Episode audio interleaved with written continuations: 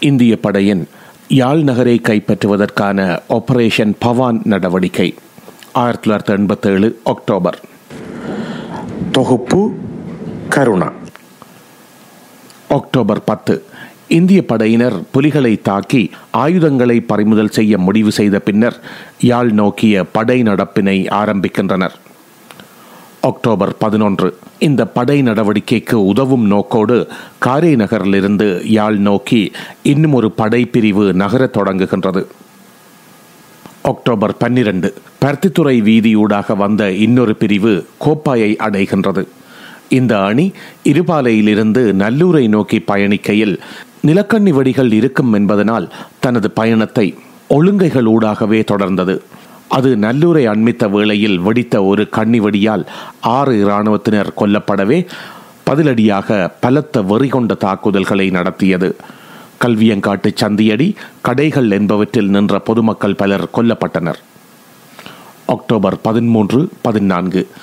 நாவற்குழியிலிருந்து ஓர் அணி அரியாலை கச்சேரி அடியூடாக யாழ் கோட்டையை நோக்கி நகரத் தொடங்குகின்றது. கண்டி வீதி வழியாக தொடருந்து பாதை மீதாக வந்த இந்த படையணிக்கும் அரியாலையில் நிலை கொண்டிருந்த புலிகளுக்கும் இடையிலான மோதலின் போது பலத்த ஷெல் அடிகள் நடத்தப்பட்டன. இந்த ஷெல் தாக்குதல்களின் போது கிட்டத்தட்ட பத்துக்கும் மேற்பட்ட வீடுகள் பலத்த சேதமடைந்தன. இந்த தாக்குதல்களில் சாதாரண பொதுமக்கள் ஏறத்தாழ முப்பது பேர் வரையில் கொல்லப்பட்டிருக்கலாம் என தெரிய வருகின்றது. அக்டோபர் பதினைந்து பதினாறு.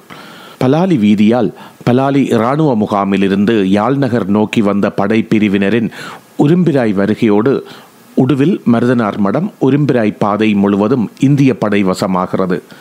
போர் தாங்கிகள் வழிசமைத்து கொடுக்க பின்னால் வந்த இராணுவத்தினர் எந்த இலக்குமின்றி எல்லா திசைகளிலும் தொடர்ந்து சுட்டுக்கொண்டே போனார்கள்.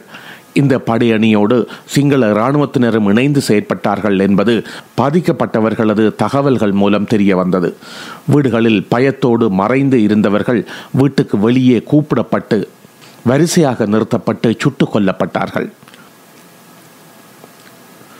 அக்டோபர் பதினாறு முதல் இருபத்தொன்று வரையான காலப்பகுதியில் இந்த பிரதேசத்தில் மட்டும் ஐம்பத்தாறுக்கும் மேற்பட்ட பொதுமக்கள் கொல்லப்பட்டதாக அப்போதைய செய்திகள் தெரிவித்திருந்தன. அக்டோபர் பத்தொன்பது. காரிநகர் வீதி அணி கோட்டை அணியுடனான தொடர்பை ஏற்படுத்துகின்றது. இந்த அணியின் ஒரு பகுதி ஏற்கனவே மானிப்பாய் வீதி வழி உடுவிலூடாக மருதனார் மடத்தை வந்தடைந்திருந்தது. இந்த அணி இரண்டாயிரத்துக்கும் மேற்பட்ட அகதிகள் தங்கியிருந்த மருதனார் மடம் கிறிஸ்தவ சேவா ஆச்சிரமத்தின் மீது முதலில் துப்பாக்கிச் சூடு நடத்தியது. இந்த தாக்குதல் நடத்தப்பட்டது அக்டோபர் பன்னிரண்டில். பின்னர் அங்கிருந்து ஒரு நானூறு மீட்டர் தொலைவில் உள்ள திறந்தவெளி பகுதியிலிருந்து ஆச்சிரமத்தின் மீதும் புதிய இறையியல் செமினரியின் மீதும் ஷெல் தாக்குதல்களும் ஏவுகணை தாக்குதல்களும் நடத்தியது. பலர் படுகாயங்களுக்கு உள்ளாயினர். இதன் பிறகு தொடர்ந்து படையினர் யாழ் நோக்கிய பயணத்தின் போது நடத்திய துப்பாக்கிச் சூடுகளில் குறைந்தபட்சம் ஏழு பேர் வரையில் கொல்லப்பட்டனர். காயமுற்றவர்களில் சிலர் போதிய மருத்துவ வசதியின்மையால் இறந்து போயினர். அக்டோபர் இருபது இருபத்தொன்று. உடுவில் மருதனார் மடம் உரும்பிராய் பாதையிலிருந்து நகர மையத்தை நோக்கி அனைத்து அணிகளும் நகர்ந்து நிறைகின்றன. யாழ் பல்கலைக்கழகம் பிரம்படி பகுதிகள் முற்றாக முற்றுகைக்குள்ளாகின்றன. புலிகளின் தலைவர் பிரபாகரன் மறைந்திருக்கின்றார் என்ற தகவலை கேள்விப்பட்டு போர் தாங்கிகள் சகிதம் பிரம்படி ஒழுங்கைக்குள் நுழைந்த இராணுவம் புலிகளின் எதிர்ப்பு நடவடிக்கையால் தமக்கு ஏற்பட்ட அழிவுக்கு பழிவாங்கும் நோக்கோடு சகட்டு மேனிக்கு சுட்டு தள்ளியும் சுடுபட்டு விழுந்தவர்கள் மேல் தாங்கிகளை செலுத்தி துவம்சம் செய்தும் நடத்திய படுகொலை நிகழ்வில் நாற்பது பொதுமக்கள் வரையில் கொல்லப்பட்டனர். இருபதுக்கும் அதிகமானோர் காயமுற்றதாக அப்போது வெளிவந்திருந்த செய்திகள் தெரிவித்திருந்தன.